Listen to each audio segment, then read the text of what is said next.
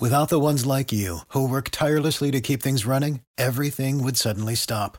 Hospitals, factories, schools, and power plants, they all depend on you. No matter the weather, emergency, or time of day, you're the ones who get it done. At Grainger, we're here for you with professional grade industrial supplies. Count on real time product availability and fast delivery. Call clickgrainger.com or just stop by. Grainger for the ones who get it done. Every team, every topic, everywhere. This is Bleav. With the Lucky Land slots, you can get lucky just about anywhere. This is your captain speaking. Uh, we've got clear runway and the weather's fine, but we're just going to circle up here a while and uh, get lucky. No, no, nothing like that. It's just these cash prizes add up quick. So I suggest you sit back, keep your tray table upright, and start getting lucky. Play for free at LuckyLandSlots.com. Are you feeling lucky? No purchase necessary. Void where prohibited by law. 18 plus terms and conditions apply. See website for details.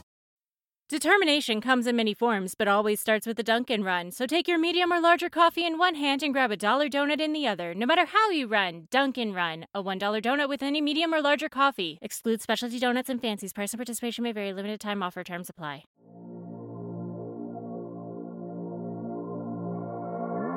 Welcome into the On My Block podcast, the Green Bay Packer podcast. I'm your host, Ahman Green. I'm about to say my gaming podcast. I've been doing podcasts for craziness all the time. But we're on the On My Block podcast, Packer podcast with my good friend Mike Wahle.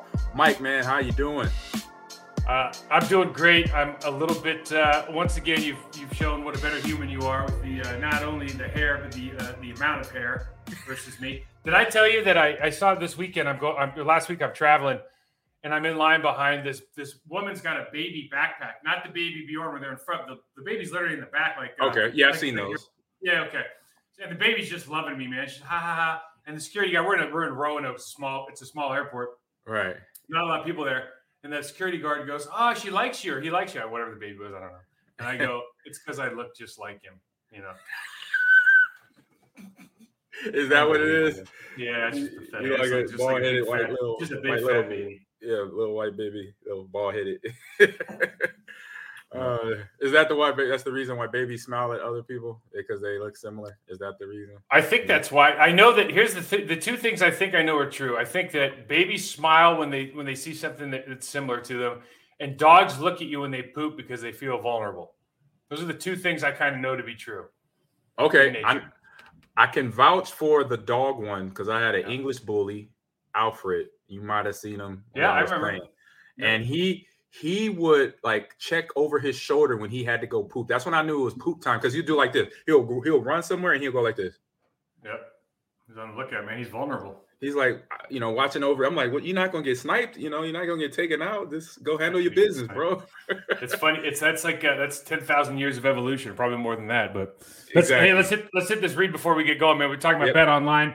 You Our got it. partners at Bet Online continue to be the number one source for all your betting needs and sports info. Find all of the latest sports developments, including updated odds on the NBA and the NHL playoffs. Did you know the NHL playoffs were going off, AG? Because I had Yeah, I did. I've been kind of Okay. I- catching highlights every now and then. Do you are you into it? I I need to get into it. I, it looks like a great sport, but I just I've never figured. I just don't. It's like it's like watching 15s in rugby. Like you sometimes, you know, if you've never seen it before, you don't know what you're looking at. But Yeah, I just wanted. I just wished I would have learned how to ice skate because it looks physical. It's been physical. The playoffs. I'll, tell you a story when we're done. Let me finish this real. I'll tell you a story because I, I grew up with a bunch of like guys that went semi-pro. Uh, Right. Major League Baseball fights, and even next season. By the way, the fights, the UFC fight this weekend was both fights were really, really good. Right. Well, I shouldn't say it. Rose's fight was really disappointing, but like the the, the ambiance of the place was amazing. And then Gaethje, you know, he's a warrior, but man, that that didn't. Oh, Olivier just beat that brakes off of that guy. um, even next season's NFL futures, which we talk about all the time, BetOnline is your continued source for all your sports wagering needs, including live betting and your favorite Vegas casino and poker games. It's super easy to get started. So head to the website today or use your mobile device to join and use our promo code BLEAV. That's B L E A V to receive your 50% welcome bonus on your first deposit. Bet online where the game starts. We've talked about it before. You put in a thousand, you get 1500. I think that's the max. Now, Yep. I, I want to get back to the hockey thing real quick. Yes. What is it? I grew up where all the Olympic figure skaters trained. It was it was, it was Blue Jay, the Blue Jay ice rink. So Michelle Right. Kwan is technically like in my graduating class. And Oh, nice. Yeah, yeah. But she never went to school because she was training all the time. Yeah. But we had these guys. So we had the junior uh, Anaheim Junior Ducks, and one of my best friends, John Morandi, who was a starting center for Notre Dame in college. So Okay. think about this guy's like icebox, right? Wow. Dude's out there skating with that level of like at that level of competition. Right. And in high school, he was an absolute load. I, I mean, we used to go to the games and just see like it was like blood on the highway, man. It's like it was like Andy Katzenmoyer hitting a, a running back, man. oh my God. like yeah. deer hitting a train, dude. It was insane. I love it. We were like, we love this sport. I have no idea what's going on. He might not have the puck. He might have the puck. It didn't matter. We just wanted to see. We wanted to see the action. That's my same mentality. I'm like, look, I don't care who. Just give me a stick and let, teach me how to ice skate so I can hit people very fast into a wall and safely into a wall. That's it. Oh, let's get on to these general topics here. We got some some mid-season OTA time um, conversation hits right here. So right now we're going to hit uh, what do the Packers need to take the final step in terms of the roster, getting that set, getting that roster ready for training camp and then the regular season. Yeah, AG, and you and I, uh, you know, we know that we don't go and look at uh, at guys wearing pillow pads right now, especially the No. rookie mini camp. I know there's a lot of guys out there, and there's excitement. And we, we talked about it last week. It's awesome that everyone's excited right now, and you can speculate on where these guys are going to drop. But it got it does go back, and, you, and a lot of people said a lot of good things about Quay, uh, Quay Walker as far as how he looked, Christian Washington as far as how he moved.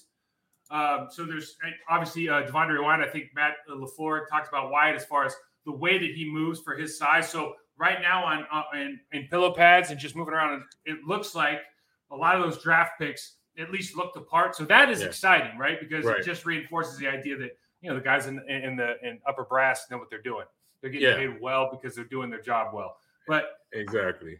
we talked about this last time, and it's it's like, okay, if you would have asked me before the draft what we needed, I would have said in no particular order, tight end, like a real a real tight end, Solid uh, all around tight end. right? Um, uh, I- uh, to reinforcement at outside linebacker. Yeah. Probably an inside offensive, a dominant inside offensive lineman, which our guys might grow into, and they might just have faith there. But if you Yeah. brought in a dominant guy, I would be like double thumbs up. Yeah. And then probably, and I know we have a strong secondary, and I know a lot of guys were hurt last year, so we don't know how they're going to reshuffle it. But you and I talked about the safety position all year as far Mhm. as drafting a guy this year that's like high up, has a high ceiling, maybe learns from Amos from a year, maybe has an opportunity to play right now. But those are the positions that I thought, wow, we could really use a guy. hmm And coming out of the draft, I'm not, I'm not sure that we addressed directly just any of those. A lot of guys are excited about the UCLA kid, uh, Sean Rhyan, but um, you know, he, he's mostly a tackle. You watch tape on him; he's got a great lower body, um, long. You know, excuse me, not long arms, but he he plays really well with his hand placement. But he's not a he's not a mauler, um, at least yet. At least he didn't Right. demonstrate that in the Chip Kelly offense, which there's a whole litany of reasons why you might not be a mauler in Chip Kelly offense. right. It's, it's So, so we don't guy. really know. I guess my point is we don't really know. But I, I don't know. What, what what do you think from your perspective? Does that sound right, or is it, or do you think there's some guys out there that we can just bring in right now and plug and play? Um, I say right now it's really early to tell because right now you got to get the the rookies in, which they are, and get them in each scheme. So then they start reading the verbiage, understanding the verbiage, and seeing then how they relate that to from the classroom, and then bringing it on the field. Um, so looking at every player at every position, from the linebackers that we picked up to the O line that we picked up, and the wide receivers, you know, guys just looking at you know from the wide receiver standpoint looking at how they're running their routes, how they're coming out of their breaks, how they're going against the one guys if they get in the rotation where they see a Jaire Alexander and they're they're you know it's it's a, uh Samori uh, Toure, you know how he runs his route. Does he get intimidated? You know, is he running what he's supposed to be doing from the play that we just installed from the morning session? That's what I want to see. I want to see how that's translating over over, and then how they're I say able to just be themselves. The guy that we were the re- what it was the reason why we drafted them. See that I want to see that on the football field, and I think that's what the coaches want to see as well. You know, going throughout the I don't think camps we'll- and OTAs. Yeah, I was uh, for me. I don't think you really see that until training camp starts. uh, Right. Just You because, start you start to see glimpses though, even though it's no physicality right now, and it still won't be a whole lot of physicality because training camp is not training camp from our time. So mm-hmm. it's that eighth or ninth practice where you actually get into physicals in terms of having full padded practices going at it before the preseason game. So that's kind of where I'm just you kind of see the glimpses of what what will be once we get to the pads, once we get physical. Yeah, I, am just a big believer. It's probably a position I played. It, it really doesn't matter unless there's a threat of violence. You know, correct. I mean, it really doesn't. And I, and I actually feel that way too about a receiver running across the middle, for example, I'm 100 percent aboard that. Play physical. So the way that I what's here's something that I, I, was just thinking about. What if if you look at the way the Packers play, so we play the two deep, right? Try to play six in the box if we if we can, and just kind of play a shell defense. Let our defensive linemen control the line of scrimmage. Have mm-hmm. Hunter Campbell run around and make plays. Krys Barnes run around and make plays. Maybe Quay Walker's in that in that mix now. Terry Carpenter, uh, Tyreek uh, Campbell or Carpenter that, that we just picked up from uh, Georgia Tech. Yeah. Terry so Carpenter. you look at that and you wonder. So I guess my question is the way that we are playing how does that affect the development of like let's say a Christian Watson, right? Who is not so in other words, we don't play a lot of press man where you got where they're getting trailed all around the field. Right. Like how how does that how do we get those looks for those guys so when we do go up against some of the you know the LA Rams of the world that they're ready to play against top level competition. Not that yeah, we that, like Jaire Alexander's that guy, like, or he's correct. getting close to being that guy, but we don't necessarily play that way day in and day out. Right. It would be the coaches game planning for training camp. So wanting to put those rookie receivers in that situation because if they doing it now, you know, it's hit or miss. But if anything, you got to hit it at training camp because, like you said, once they get to training camp and then soon after that preseason game and then the regular season, you want to have all those questions answered. You don't want to be asking yourself as a wide receiver coach, a running back coach, an O line coach, okay, can he do this? You don't want to ask, you don't want to be asking yourself that question. You want to be already know because I saw him in training camp going against one on one against Jaire on a man press, and he he did this. Even win or lose, I saw him do this, and that gives me a little bit more confidence against a, a Jalen Ramsey, you know, against a ship that worked, you know, strong safety for the Rams. That gives me a little bit more confidence and the kind of future foresight. Like, okay, he did this against our Pro Bowl corner, our pretty good safety. Now we're going. Now you know what, Coach? We could run this play with him. You know, with, with Christian, we got with, with Watson. We could do this. I'm okay with that because that's how you know that's how coaches communicate. You know, do you trust him? Can he run this route at this situation? You know, third and long or third and short. Yes, put him in there. You know, because we need somebody to be. You know, Allen Lazard needs a rest or something like that. You know, when we were when I was in Miami, they had this um, one of their uh, game management gurus, Matt Sheldon. He would have a he would have sessions with the rookies, and I thought it was actually you know, it, it kind of went unnoticed. I don't know how much people appreciated it, but you think it now with the lack of actual practice time. Yeah. Especially in the offseason, these guys are they're in the building already. He used to do a, a how to watch film, and I, I, do I do this with athletes as well. But he it's, actually it's, did a how to watch film thing, and huge. it's it's it, right now for it's these so young guys. I don't think there's a there's a better way to like get a, demonstrably ahead yes. then learning how to watch tape, learning how to break down individuals, learning how to break down scheme, learning how to break down coordinators' te- uh, tendencies, like understanding how to work it. And excuse me. So we used to call it you're working tape, you're not watching tape. Like you and I mm-hmm. sit down with popcorn and a beer, we're watching film, we're watching right. the game. You, you and I sit down with a notepad, we're working the game, right? And there's the difference, right? You got this. Yeah. So so that that idea for me was it, it, was really powerful, and it's something that I hope that a lot of these guys come in and go, you know, what's the way? How can I get ahead? Well, dude, it's all it's all been done before, and the brain. It's like we talk about all this VR stuff that people are instituting on VR, VR, VR. Yeah. Dude, it's the difference. It's between, sexy. It's yeah, sexy, it's sexy but... but... the difference between tape and VR is negligible because yes. your brain is processing it the same way, right? And so it's mm-hmm. just about for really, it's about pattern recognition and understanding, seeing those patterns over and over, and then thinking about how you're gonna you're gonna react. You're going to have to do it eventually, like live. But that build up to pattern recognition, walk through, and then actually doing it live, like you can get so far ahead right now. Exactly. You know, and that and that's something for me that was uh, paramount because I was that that write it down. You know, I started in college when I got to Nebraska, even though we are simple run downhill offense, option oriented offense, it took me in meetings, writing them, writing it down. When coach would say something about a block, a scoop block, or a double team to this, I would just write it down. But then go into the position meeting room. Then there's a second time we see it, we hear it. Then that's another rep. This all the mental reps that we always talked about in our locker room when we are in the building. That mental rep. So I got now I got two mental reps before I even see the field. So then hit the field, now I get the actual physical reps of what I saw the coach describe a scoop block to the double team, and then me catching the ball, you know, running up upfield, spraying upfield, but then seeing how the safety is going to come at me, reading that defense from a whole from a running offense, and then once I got to Seattle, starting to get the passing down of reading a pass defense to knowing where the blitz is coming from, to knowing how they're going to play me. If I stay in the backfield, they're going to green dog me. They're going to blitz. If I get out, then they're going to. And then I got to figure out on the run. Okay, is this zone or man? And how do I run my how do I run my route versus a zone or man? You know, I got to find that zone, find that soft spot, and sit there. But it's that, like you said, that reps of getting that stuff written down.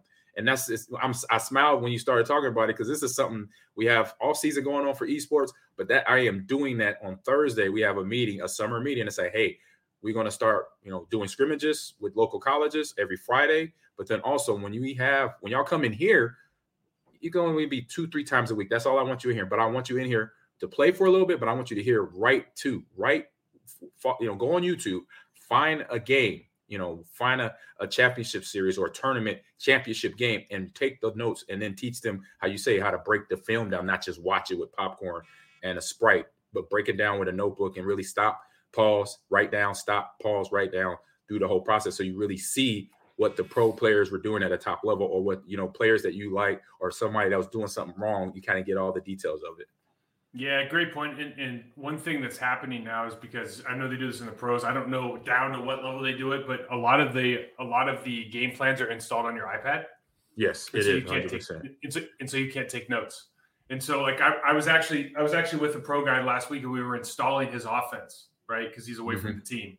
So right. we're working on his arm. So we're up, like, I'm up on the grease board and installing the offense, and I was it was so refreshing. Like the guy had a notepad, and he was just taking notes, notes, with notes, notes, pen notes, and paper. Right? Correct. Right, yeah. pen and paper, and it's like, you know, if you think about how you learn, you know, everyone's you know you know you have audio, you have audio, visual, yeah. you have kinesthetic, you know, etc. All these different ways you learn, experiential, but what you try to do with every human is you try to have you you try to hit as many of those as you can. Right. So you want to be able to see it, you want to be able to talk about it or regurgitate it. You mm-hmm. want to write it down because it's just it's just reps. Right. It's just reps, right? And so the, the more you can the more the more of those things you can hit. Like the ideal thing to do is actually stand up and go for like get on a, a, treadmill going slow and walk while you're doing it, you actually pick up more. That's what science is proving to us. Yeah, mm. which is nuts, right? but because kinesthetic, we're all kinesthetic learners, especially athletes. Right. So exactly. You, anytime you're moving, you actually do a better job of, of, of uploading information, at least in the short term. So right. Yeah, it's it's there's a lot of different things that these guys have to learn, but I think fundamentally for us, like for both, it sounds like like just learning how to work that film is really going to help out. It's important. It's important because it, it does a lot of stuff, and in filling the gaps a lot faster for a player that's really trying to really search and develop to say, okay, how you know, I was I was great at the college level, like a Watson, for example, Christian Watson. He dominated at the college level. How can I get to that same level, and how fast can I get there at this level? And for me, it was about a three-year track. Two years within my first two years, I was like halfway there. And then once I came here, it was all about the way I took notes, learned at Nebraska, and then once I took the notes and then transferred the process how I took notes with Seattle with Dennis Erickson as the coach, and then whoever um, um I can't uh, Jurowski was my um, offensive coordinator, but I un- had to unlearn that to my second year with Mike Holmgren coming in, and and then what you guys already knew, and then once I got to Green Bay, two years under Mike Sherman, so that two year process, three year overall is when I kind of I hit my stride, and y'all saw that here. I was very comfortable knowing the playbook. Then I could just go out there and be me on that football field because then it was just about you know playing football at that point.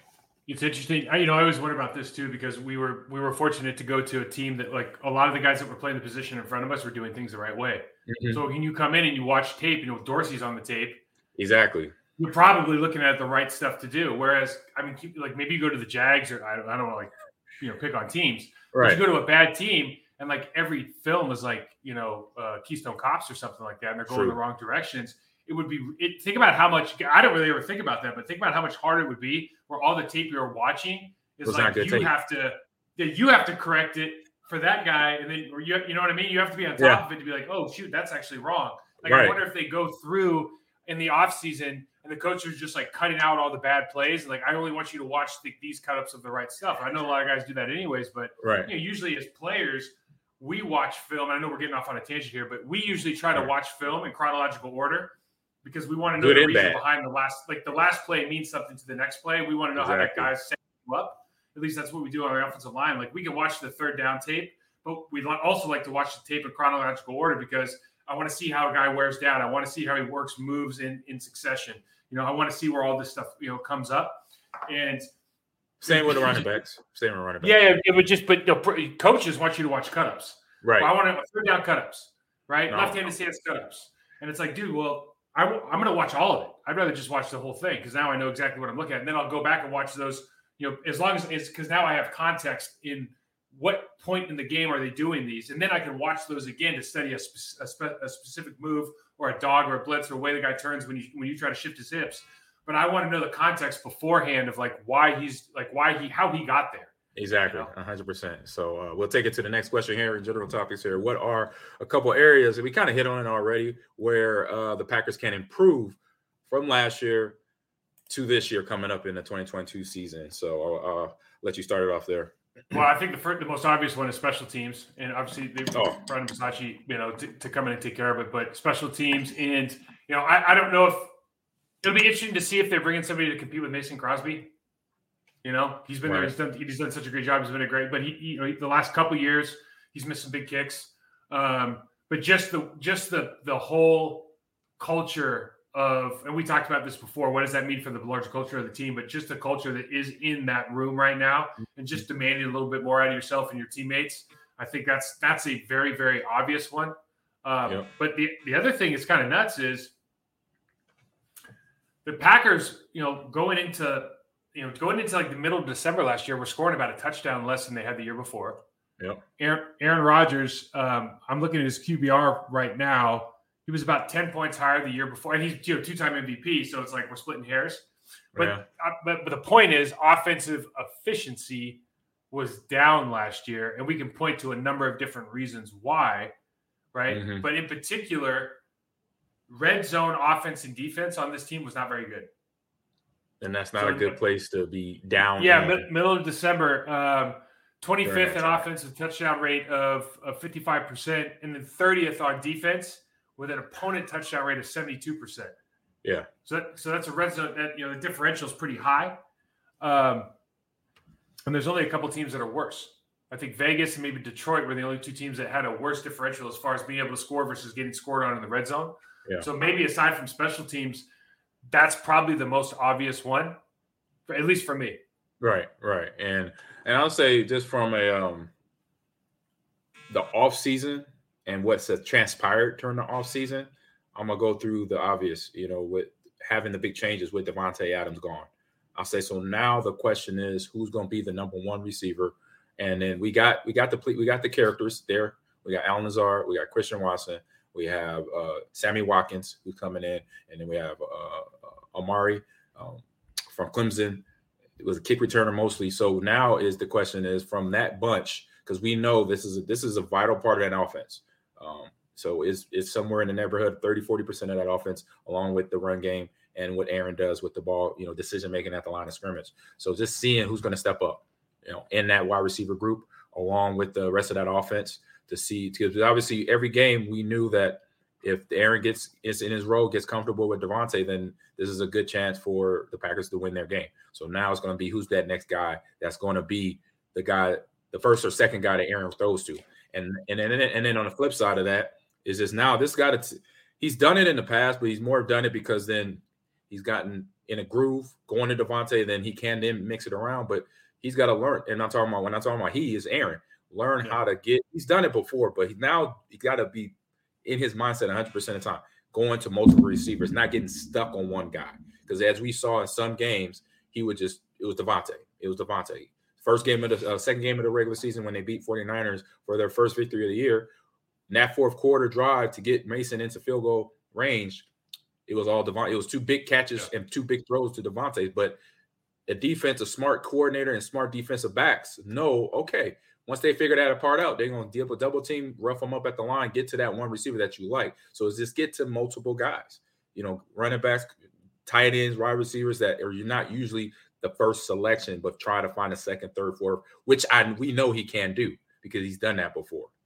Yeah, you think So about the Arizona game last year when they had a couple of receivers out and he, he went out and dominated. Um, it, it, would be interesting to think with a guy like Aaron Rodgers and the way that he likes to control the, the, the play at the line of scrimmage, the way that like said he likes that. Not I, I don't want to say ad lib, but he has the ability to kind of change midstream what what, what what's about to happen. Mm-hmm. When you have Yeah. a guy like Davante, where you kind of go into the game knowing that he's going to get double or triple team, like in the case of Baltimore, triple team. Correct.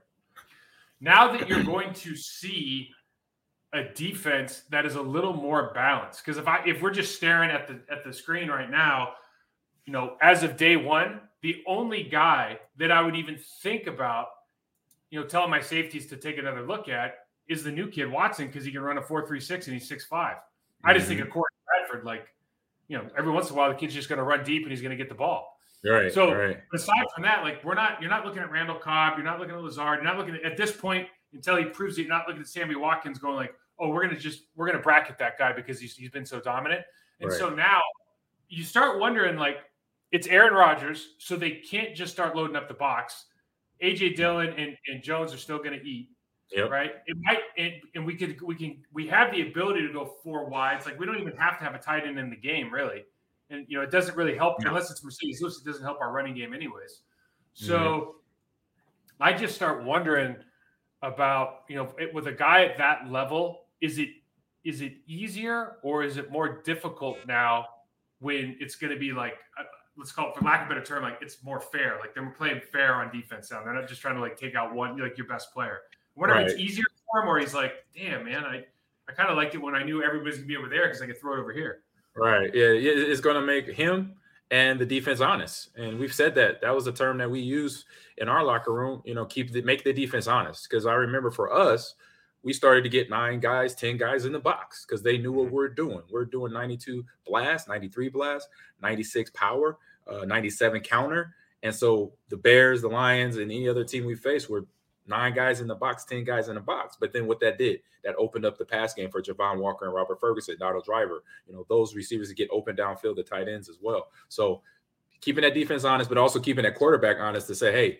you got other options out here. You know, let's do this. what take it- robert ferguson's doing right now He is, you know what? The last time I, i like that him, guy i would love that kid Great kid. remember he used to do that he used to do the the, the the ghetto bird. He used to do the ghetto bird sound. in the huddle, man. I thought like this is he, he's back home. fantastic. He's back home in Houston. Um, Okay. and he is a softball coach for his daughters. He has three or two or three daughters that all play softball, and they're really good. I'm gonna go down and I'm gonna go see him. Is he, I, Yeah. I hope he's raising dogs. I hope to God. I think he still dogs. is. He so he's He- raising dogs and daughters. Yeah, he he has all be. girls.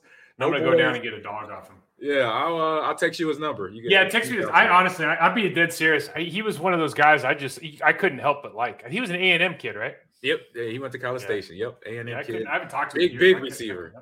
I had Yeah, a he was, weight he was a stud. story. Yeah, he was. He, Did you ever see him in the weight room? Of course, I lived in the weight room. Okay, yeah, yeah. So I remember, I remember one time I came in the weight room off season this time of the year, and he's got four bills on the bench press. Yeah, he's no, he was no slouch. I was like, Fergie, it's February, it's May. He's an AG. I, I got to get him off the press. They got to get off me. I'm like, okay. It's because uh, David Boston was playing receiver back then. Yeah, like, he- whatever I'm doing. I remember. Hey, listen, I remember. I'll never forget. We went to Arizona. Yeah, We walked up that damn quarter mile concrete. It was like I hated 120 walk, degrees yeah. outside. And I remember we walked out. We're walking onto the grass at Tempe. This is before they were in you know the nice stadium and they were at the Arizona State outdoors. yeah. And David Boston was in our end zone catching balls. And I and so it's all the offensive defensive linemen. and David Boston sitting there, and we all felt like we felt like assholes. Like we were. His arms were so big. Dude, he was like 275 pounds. His arms were like, I, I mean, I can't like whatever I say, you're gonna go. He's making it up. Like, dude, he No. his arms were like having a helmet on your shoulder. Like it was, it was like Yes. that, dude. It was, it was just insane. He was And he then- was swole. He was swole, as we say. We was swole. So let's get on to uh, trench warfare here and listening to the podcast. So first uh, topic and the only I say first couple things here is let's let's so we're gonna try to break out some tape here, Mike. Yeah. So For- let's, so AG, we're, let, let's try to get some tape going. And I'm just gonna warn everybody, we don't have access to. I thought I had access to Exos today, and we don't. So what we're gonna do is we're gonna try to go through some. uh We're gonna go through Zach. We're gonna go check some quick take on Zach Tom because Christian Washington and Zach Tom are the two draft picks I'm probably most excited about in terms of what their potential is because of the athleticism that they bring to the table versus people around him. I should probably say the same thing about Devonte Wyatt, right? But he's a Georgia guy, so everybody kind of knows him. Mhm. Um, and then we get we were just going to break down. We'll just pick a game from NFL Game Pass. Now, I'm just going to warn everybody: like the end zone copy is shoddy, so we'll probably have to do some editing here, AG. But let's give it a, let's give it a whirl and see what we can do. All right, sounds good, Mike.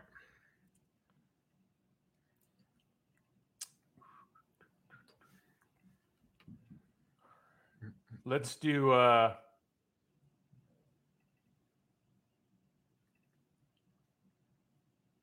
Let's watch the Zach Tom film first because The kid out of Georgia was it Georgia? No, um, Pitts. he's a kid out of Wake Forest. Wake Forest. So, Wake Forest. so here's what I like about Zach Tom. Okay, very simple. Zach Tom to me is a kid. When again, when you run a sub five at offensive lineman, you're going to be a good player. yes. Okay. And so, and you and I look at those guys a little bit differently. So you look at his stance right now, and I can immediately go like, okay, he's a little bit upright for me, but you can tell that he can bend at the hips and he can bend at the knees. Right. look at all this tape, and I'm going to go back one play or a couple plays to show you something that you because you know, AG, I don't. Here we go. That right there. You see it? Yeah. That's totally all for, as an offensive lineman or, or a coach or a scout. That's all I needed to see. Okay, because I know he doesn't have the best technique. I know he doesn't have the best footwork. But do you see how he unlocked his hips immediately? Yes. Dude, other people can't look at these guys. This is what this looks like. This guy's straight up and down. Look at his hips, Yeah. right? It's, It's totally easy. fully I mean, extended. Fully extended. Yes. And and like I know he's not dominating this block. I'm going to show you guys again.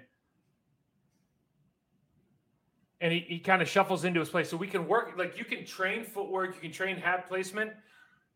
It's really hard for an offensive line coach to train that. And Right. if you can do that, because he's only like 100, he's only like 300 pounds, only be on the relative term. But if you can train that, you're going to be okay. Yeah. And you look So- at also his inside leverage. He got that inside hand already in the pad, you know. And I know that just from when I pick up blitz, if I'm going to my left, I got or you know my right hand has to be the strong hand. Yep. You know, my left hand can be this more of the control part, but then I could kind of guess feel the what the DN or whoever I'm blocking can go, and that's what he did right here. Let's let's check out maybe one maybe one more play because of course we stole this off of uh Yeah, thank you, ACC. yeah ACC network. Way to go. This is uh, by the way, this is a side note. This is what I'm talking about. It's an offensive lineman's highlight tape, and we got to watch the 80 yard run. Like we right. Why are you? you Yeah. Why I are you still? AG, I know you, you have your own highlight tape. I you know we don't Exactly. need to watch you put. You know, here we go into celebration. I'm 100 percent on top of that. I agree with Okay, you. check this that. out. These are real. th- This is no joke numbers. 494 40 and a 33 inch vertical for a big man. Hey, that's scary. I mean, offensive lineman. like that's that. really, really good, man. You don't get a lot of guys that can do that. that's an athlete right there.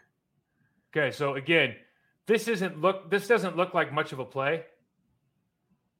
But he did his job. He got hands inside, shuffling his But, feet. but look at the feet. Yeah. his feet. His feet are underneath him. His hips are underneath him. And again, right there, he gets his hips underneath him. He he. This guy is a he's a hip hinge athlete, right? Yep. And we talked about this before. Like we don't do a very good job of coaching these athletes of these offensive linemen like they're athletes. This guy is a bona fide athlete. He's a hip hinge player. He can unlock his hips. He proves he proves it with his tangibles, with his 40, with his vertical jump, his shuttle, but he, he's proven it on the field. It translates. And so you can teach all the footwork and all everything else, right? Not a big deal. But you you cannot, right? Unless you really Mhm. understand what's going on, it is very, very difficult to translate or teach that weight room hip hinge to translate onto the field. yeah, So if you can do that and, and unlock your hips, like I am immediately interested because I know that I can teach hands. I know I can teach footwork. I know I can teach sporting intelligence, Mhm. right? But it's that it's that little athleticism that shows me like that's that's that's something you're not going to see from like 85% of the guys. Yeah, because he, he's doing something innate, you know, something that you're like, oh, how did he do that? Was his coach? Was it something that he just does on his own? But then it shows you as a coach, get that extension, then he can he knows how to get there right away, and then he could, like you said, shuffle feet underneath his body, keep him um, uh, even, Because when he gets unbalanced, that's when you have a problem as a blocker. When you're unbalanced, that's when the defensive end or the linebacker or whoever you're blocking has a has a win in the situation. We basically want our offensive linemen. I'm going to say this the right way. We want our offensive linemen athletically to look like you are like you running backs Mhm. picking up these guys the way that they're shuffling and moving. Correct. right? We want you technically to look like us, but we want our linemen to look athletically in this very small space. But the way that you act, the way that you move your feet, the way you keep your feet underneath you, the way you activate your hips when you make contact, Mhm. we want our alignment to look like your running backs, right? If we Right. can find guys, if we can find five guys that look like you from an from a small space, athletic, engage in confrontation, footwork, and explosive hit standpoint, Mhm. we're going to be okay, right? Because we can Yes. teach all the rest of it. It's hard to teach that athleticism. Yeah, those are small detail parts. You know, those are the parts where you actually gain control of the person you're blocking, and they don't control you. Basically, when you could do that little little detail stuff, like you said. So uh, All right, A- AG, let's Just watch. Uh, Rhyan. Let's watch Sean Rhyan playing left tackle right here. We'll go through a couple clips and just see if we can pick out anything interesting. So, AG, right off the bat, when we're talking about Sean Rhyan, what I like about him, yeah, this is what I like about this player, though, right here. He does a he does a really good job of extending his hands. He's really good with his targeting. He plays with a good base. Mhm. See his But- sets like you know the Chip Kelly offense is, is difficult because it's fast. there's so much it's fast for misdirection. Such- yeah. All right. So what I like about this kid is he plays with a great base and he's got good targeting with his hands. I like his hip hinge out of his stance. You know, he, he gets a little bit tall at times. And you know, just as a consequence, I think of the Chip Kelly offense, you just don't know how physical he's going to be. But you see the way that he punches and extends. He's playing left tackle here. Yeah. We'll. No, I'm, watching, I'm, I'm able to catch a little bit of it, and the, like you said, hand placement on for O lineman or going into a block in general is your first. Um, more, I say it's your first priority because obviously that slows the defender down. Um, but then also you can start reading his body with your hands. And what I mean by that, if you you can start feeling the fact that okay, he's gonna keep pushing and bull rushing, or he's going, he's coming out of it, he's going to have to go into a spin. You could feel that with your hands. And so as a blocker, you- you're, you know, people think, you know, we do they block when you block, do you hold? Yeah, you can once you get in tight. But also you then inside. once you start feeling that rotation out, if they're going into a spin move or a swim, you gotta then flip from here to here and then follow the body to, to, to find the point where you can reattach again. Because the referees are not going to throw the flag when you're in tight. They're going to throw the flag when the defender that you're blocking pulls away and they see jersey. That's when the flag is thrown. So when you feel what he's doing, if he's bullying, bullying you, perfect. You just stay right here and you just you just kind of hunt down. But then if he starts to pull away and he's spinning to your left, then that's when you go from here to here, and then you just guiding him and trying to keep him out of the pocket, keeping the pocket the pocket wide for the quarterback because you don't want to collapse him, collapse you into the pocket to shorten that pocket for the quarterback. What, So- One thing that we teach now, and um, I'll, I'll go through and I'll put a couple clips up and I'll add it to this. Yeah, But one thing we one thing we teach now is with a guy like Sean Rhyan, I like that he extends. So Yeah. one thing that I teach is you, you really want to keep a guy punch and extend it out. You want like that Bruce Lee one inch punch because you want to shock people. It's like having Yeah. a really good jab.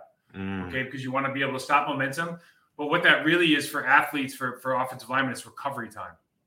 Okay, and you Yeah. just think about it very simply, right? Like when you hear a good defensive line coach talk, they want to smell your breath before they do their move, meaning they want to be intimate.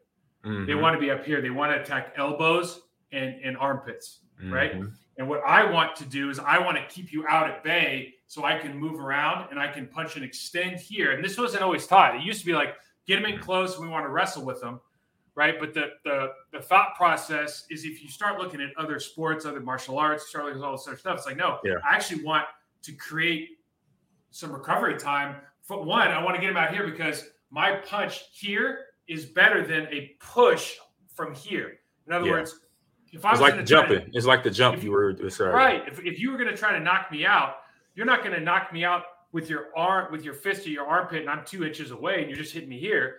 You're going to put me all the way out here, and you're going to pop me where you punch and extend. Okay. Mhm. It's the same thought process. I want to deliver all that power with the least amount of work, so it's the most efficient.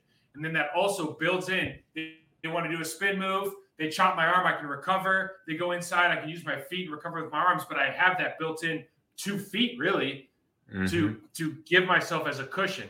And what we do, what we see a lot of times is these guys are trying to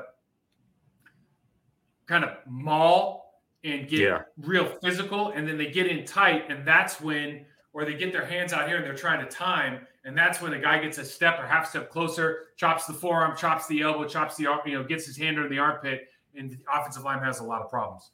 Right, right. Uh, you're getting them, them hands right, and then, then once you extend, you get that punch. You're able to make the contact and then get them got back to reset position. Don't just leave them out there unless you got you could gain control of them If differently you, or can, if you can, if you can grab pads, and some guys like some guys tape, some guys Right. don't. If you can grab pads, we used to call them handlebars. If you can grab handlebars, you just grab them. yeah, Right. great. But if but if you can't, because it's because then the game's over. And if you have your hands inside and you grab like this and the guy's trying to move, you're never Mhm. going to get called. If you have your hands outside and they're trying to move, you're going to get called. Yep. So it's just it's just a you know you're always grabbing the exact same spots, and you're just tr- if they're giving it to you, then you're going to take it, and if they're not giving it to you, then you just got to punch extend and get that guy off you because usually what happens, what AG, especially with like a blitzing linebacker, Yeah. once you stump him, dude, he's they don't have a second move. No, right? usually the average ones don't. The good Right. ones do. The good ones. Yeah, they, they have a second, but they might have a third. And, except if it's like, unless his name's like John Randle, they don't have a built-in third. In other words, Right. if they do their chop club rip and you stone them, the next That's thing it. they do is going to be a shake swipe or a shake bull. Like they don't have any. They they don't have a, a- another a stab club rip. Like they don't have another move to come up with. They Yeah. just are kind of going, all right, we got up to the certain height, we got a bull rush now. Right, and he stopped me. And what else to do? And then John, I say John Randle. He's just a guy. He just go into berserk mode. Just whatever worked, he would he would go in and make it happen.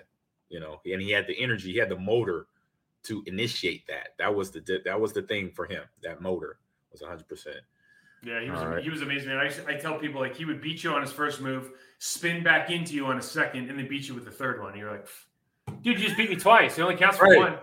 Right, because he was moving so fast. He was a Uh. Tasmanian devil. But how he would you know mess around when they put the mic in his uniform, and he'd be like, "Ah, he's at it." yeah, he would do that. He would be Tasmanian devil you, and then like you said, he just beat me twice. Like man, okay. I remember we were feel playing. I remember we were playing the uh, we were playing the Seahawks, and they just they just brought him in, played him in that playoff game, and I have a Oh, yeah. broken hand.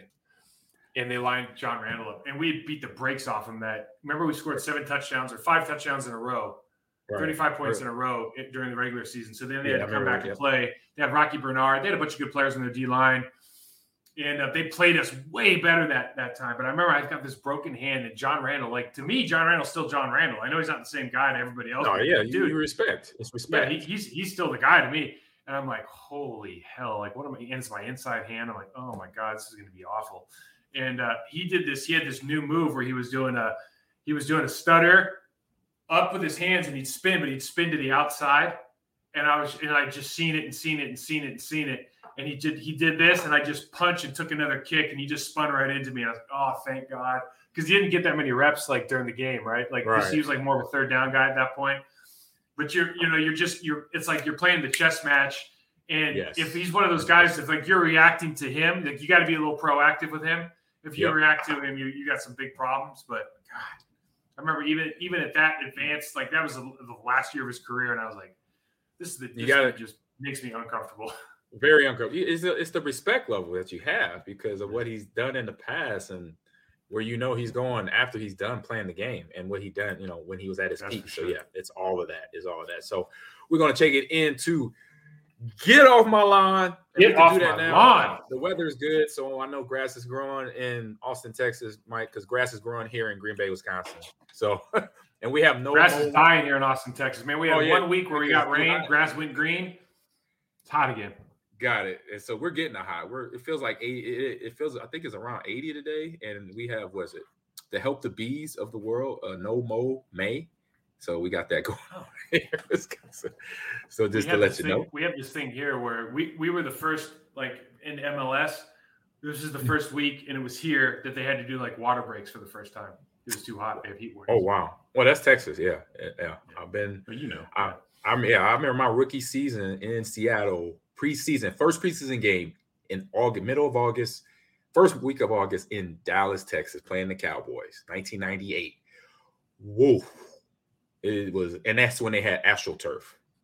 So Hmm. yes, I know that very well. So the first one you got on here, something that had always been a big topic when we were players, and now is something still floating around, and some players are getting them is guaranteed contracts. So Yep. why do we We're starting get- Well, here's the here's the deal. Like we start talking about the offseason, and we start you know, we talk about guys are now getting some of these rookies are getting fully guaranteed contracts, and there's there's stipulations in place that the NFL Players Association and the players made the mistake of forcing owners to put up a, essentially a, a guaranteed bond that's an X amount of dollars would be available for this guaranteed contract. So, like in other words, with Deshaun Watson contract being two hundred fifty million dollars or whatever, the owners had to put like 150 or 125 million or something like that somewhere to guarantee the payment of that.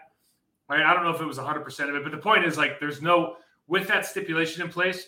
There's literally no way an owner could ever justify putting that much money aside for a, a, more than like one player, more than a handful of players. Like even if you're a billionaire, dude, you're not going to put you know 250 million dollars aside every year for guaranteed contracts. It doesn't make sense. They need to get rid of that stipulation.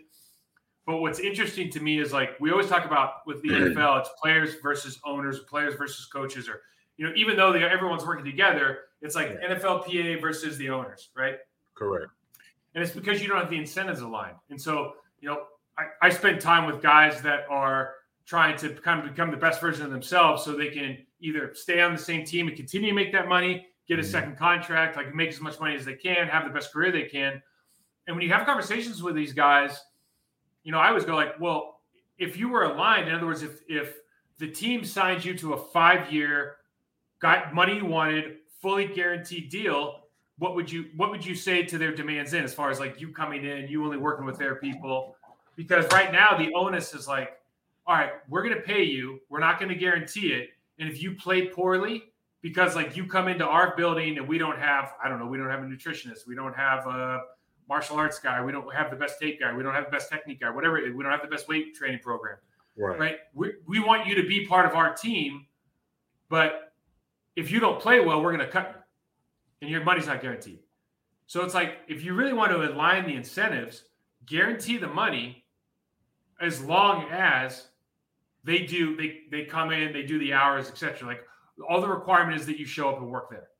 Right. And then all the, every single guy that you talk to, every NFL player at least to a man would be like, "Yeah, dude, I'll show up," because now you've proven to me that you are going to get done what needs to get done to me be the best version of myself.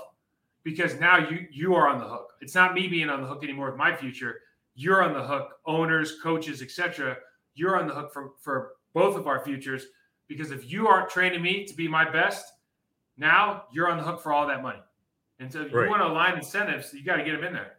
Yeah, and, and that's something I've when I've talked with friends and uh, teammates about this. Is, is it makes it it makes sense. Um, looking at and learning through my career, knowing a few NBA players that their contracts are guaranteed. Major League Baseball, I know for a fact. I met an agent who represented a pitcher for the, I believe the Cubs or the Astros years ago, and we had a conversation. I asked him, "How do you negotiate and what's guaranteed and what's not?" And he said, "Pretty much fully guaranteed." Um, but it, they do this, Mike, and I don't know if you know any Major League Baseball players or agents, but this was Major League at that time, 2014. This is what baseball does with AAA rookies, first round draft put rookies. It doesn't matter. So if, even if you're a number one pick for whatever team, or you that AAA kid that kind of got finally got there and got drafted in the third or fourth round of Major League Baseball draft, what they do is no matter your contract, your first three years, you're going to get two hundred fifty thousand dollars, no matter what. Slide. Right. And then boom, after the next three years, another 250. So that means 500,000 the next three years. So for the first nine years of your career, you've earned, you know, minus taxes, uh, $900,000, almost right under a million. And then after your ninth year, then you could get whatever, whatever your big deal is after Yeah. that. So then This is why they go to arbitration, right? This is why all these the really good players go to arbitration because they're like in, in "We need to make more baseball, than this." in baseball, Yeah. incorrect. You know, so having that one peaks to me. It teaches you how to budget. You know, because we learn right away. I know I learned right away. I already knew coming into college. You know, I was working jobs when I was in high school and all that. So, but players sometimes at our time, didn't know how to budget all this. You know, they were getting these big checks, being first round, second round, third round, fourth round. Regardless, they were big checks. I don't care what round you were drafted in. They were probably the most money people had seen in their lives at that time. And then you got to learn how to budget that. You wasn't just budgeting the five hundred dollars you're getting for working at the McDonald's. You know, you're, and then you're budgeting not just for your 12 months out of the year. You're planning for this is we're going to be done playing what 35 40 years you know not even 40 well some 40 for players that are quarterbacks, wide receivers, but majority, the average, you're usually done if you have a decent career, you're done around 31, 32 years old. And so that means we're just starting life. So you're programming, you got to plan for that. And then uh and then like you mentioned with the whole having it all guaranteed is basically saying to the player and the organization, for me as a player, if you guarantee my contract, then it's like, you know what? I have nothing else to think about but play play top end football. That means I got to get myself ready during the off season to be ready for the regular season because I got guaranteed money. So then I don't have to worry about anything that I got to you know look forward to. Oh man, this is the last year of my first contract, but it's already been guaranteed. So money's coming regardless if I get hurt or not. But you know, minus injury, I'm here to do my job, and then the team is on the hook, like you said, to have that money ready available for that player once they sign it that's fully guaranteed. And it just, I think it, it takes away a lot of the pressure because you know when you're in that last year of your deal, you're in that contract year and you know it's not, you know, this is it. If you don't ball out this year, you don't get another big contract. There's potential. It's a gray area. You might be on the fence. If it's injury or you just didn't play well, you could be shipped out or cut from, you know, from that roster. So then it, it evens the playing field. And I say, like I said, it takes a lot less stress. It takes stress off the mind as a professional athlete when that contract's fully guaranteed. Yeah, I agree with that. I think the, the, pushback on it is always, well, you know, people get when people get comfortable, they, they're not, you know, they're not as uh, sharp. True. And there's a lot of guys that um, a lot of guys are playing football or playing any professional sport because they're good at it, not because they love it. And so, Correct. you know, and that doesn't like this doesn't compute with you because um, you just like playing ball. But you know, there, there are a lot of guys who are doing it just for the paycheck because they don't really love the sport. And so if you you know the fear is if you give them right. money, you're right. Then they're, then they're they're not going to perform at the level they're going to take that and go. So there's got to always be some sort of stipulation in there. But listen, it happens across every other sport, and I I really don't think that injury with football is really the the legitimate argument anymore. No, as far as why we don't guarantee the contracts. But I do think I do think, especially now, and look, it's tough to say this, but like you see all the people retiring early because of like CTE or um, PTSD, trauma. Yeah, yeah, like all this, like it, and it's completely justified. But on the other side of it, as an owner, it's like, well, gosh, it's year eight, and you know I'm about to give this guy, I don't know, hundred million dollars. What if he? What if he retires? Like, what you know? What happens then? What are those? Like, what are those? That could be what, what if he? What if he gets a concussion? and then decides he doesn't want to play. And now he's challenging, like, you know, 20 years ago, they just would have kept playing, or at least they, they could have the discussion. But now he's like, no, I have a concussion. By the way, you need to pay me $80 million more. I, like, i.e., uh, Andrew Luck.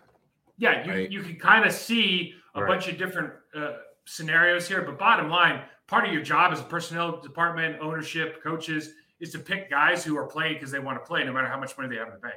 Right, and and that's just uh, having conversations with that player really getting to know that player. And that's what organization people need to do.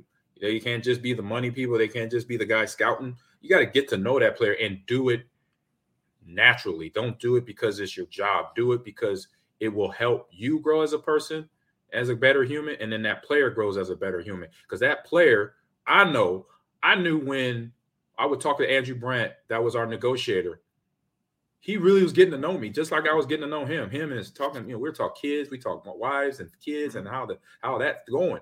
And that's what makes an organization work.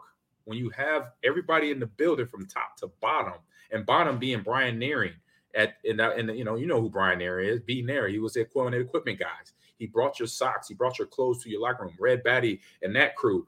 We know those guys. We know their kid, you know, that's why that it works when you have people on all levels understanding what makes us better players because it's that support system there. So that's kind of all. Just threw that in there, all part of that that that ecosystem of getting a player to play under a guaranteed contract. This thing, so everybody in the organization knows what's uh what's going on.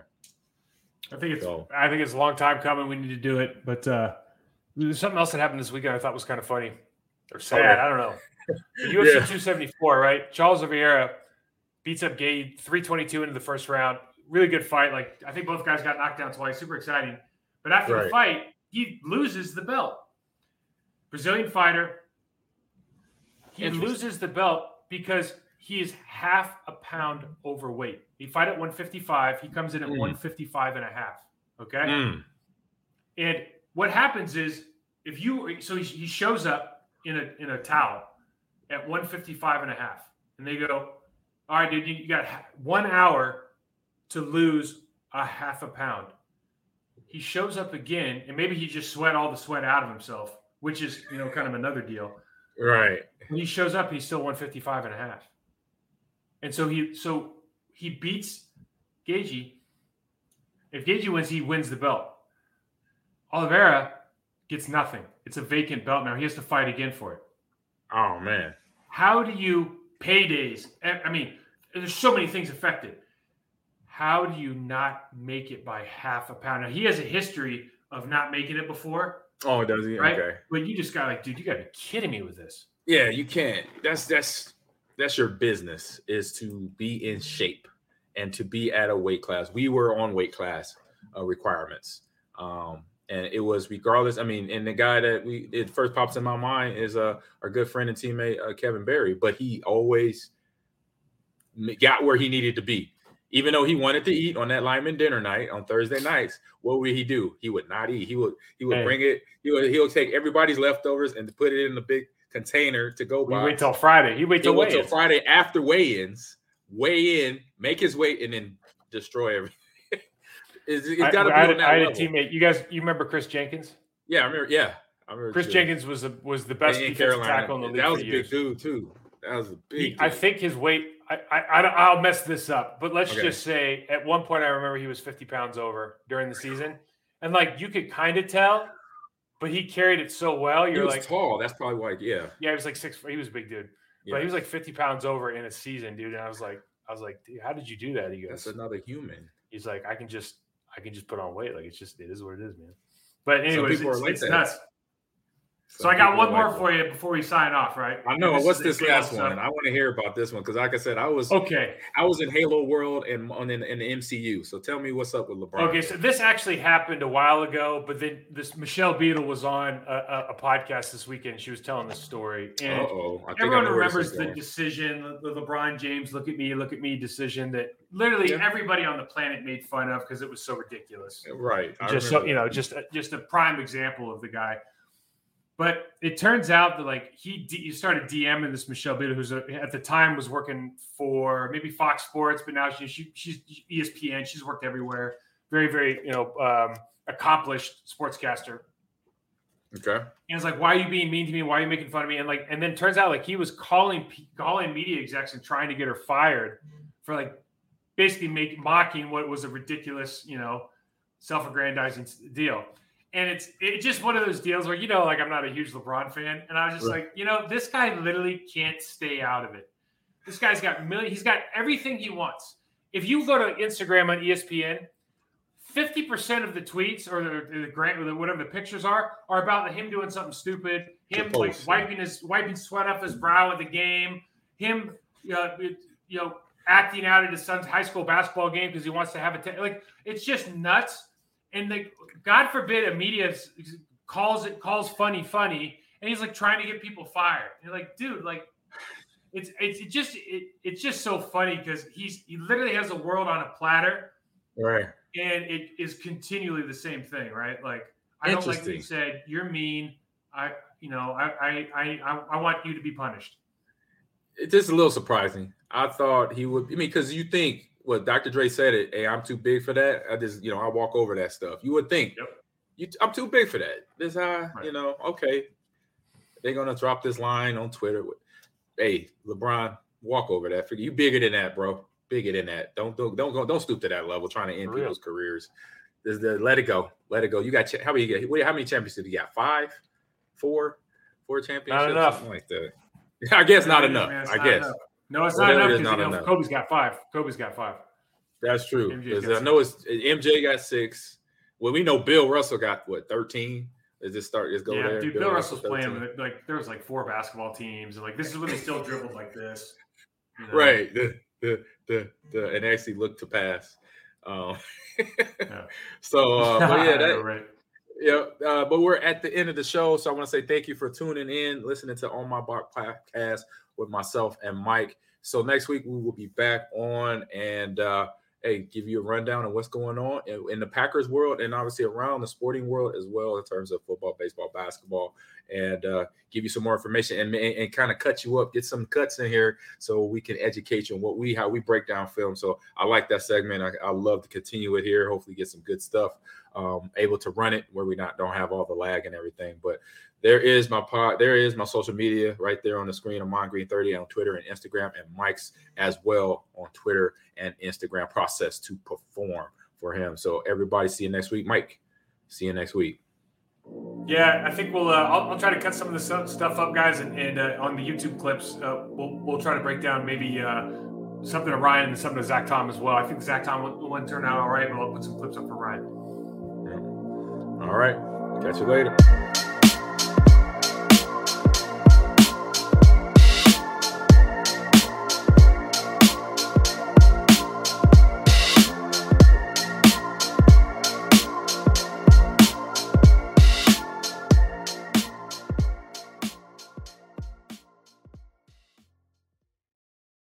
Lucky Land slots, you can get lucky just about anywhere. This is your captain speaking. Uh, we've got clear runway and the weather's fine, but we're just going to circle up here a while and uh, get lucky. No, no, nothing like that. It's just these cash prizes add up quick. So I suggest you sit back, keep your tray table upright, and start getting lucky. Play for free at LuckyLandSlots.com. Are you feeling lucky? No purchase necessary. Void where prohibited by law. 18 plus terms and conditions apply. See website for details. The drive to go further and reach higher. The same thing that inspires you inspires us. At Strayer University, we're always searching for new ways to make education more affordable. That's why we offer access to up to 10 no cost gen ed courses to help you save time and money so you can keep striving. Visit strayer.edu to learn more. No cost gen eds provided by Strayer University affiliates Sophia Learning. Eligibility rules apply. Connect with us for details. Strayer University is certified to operate in Virginia by SCHEV. For the ones who work hard to ensure their crew can always go the extra mile, and the ones who get in early so everyone can go home on time, there's Grainger, offering professional grade supplies backed by product experts so you can quickly and easily find what you need. Plus, you can count on access to a committed team ready to go the extra mile for you. Call clickgrainger.com or just stop by. Grainger, for the ones who get it done.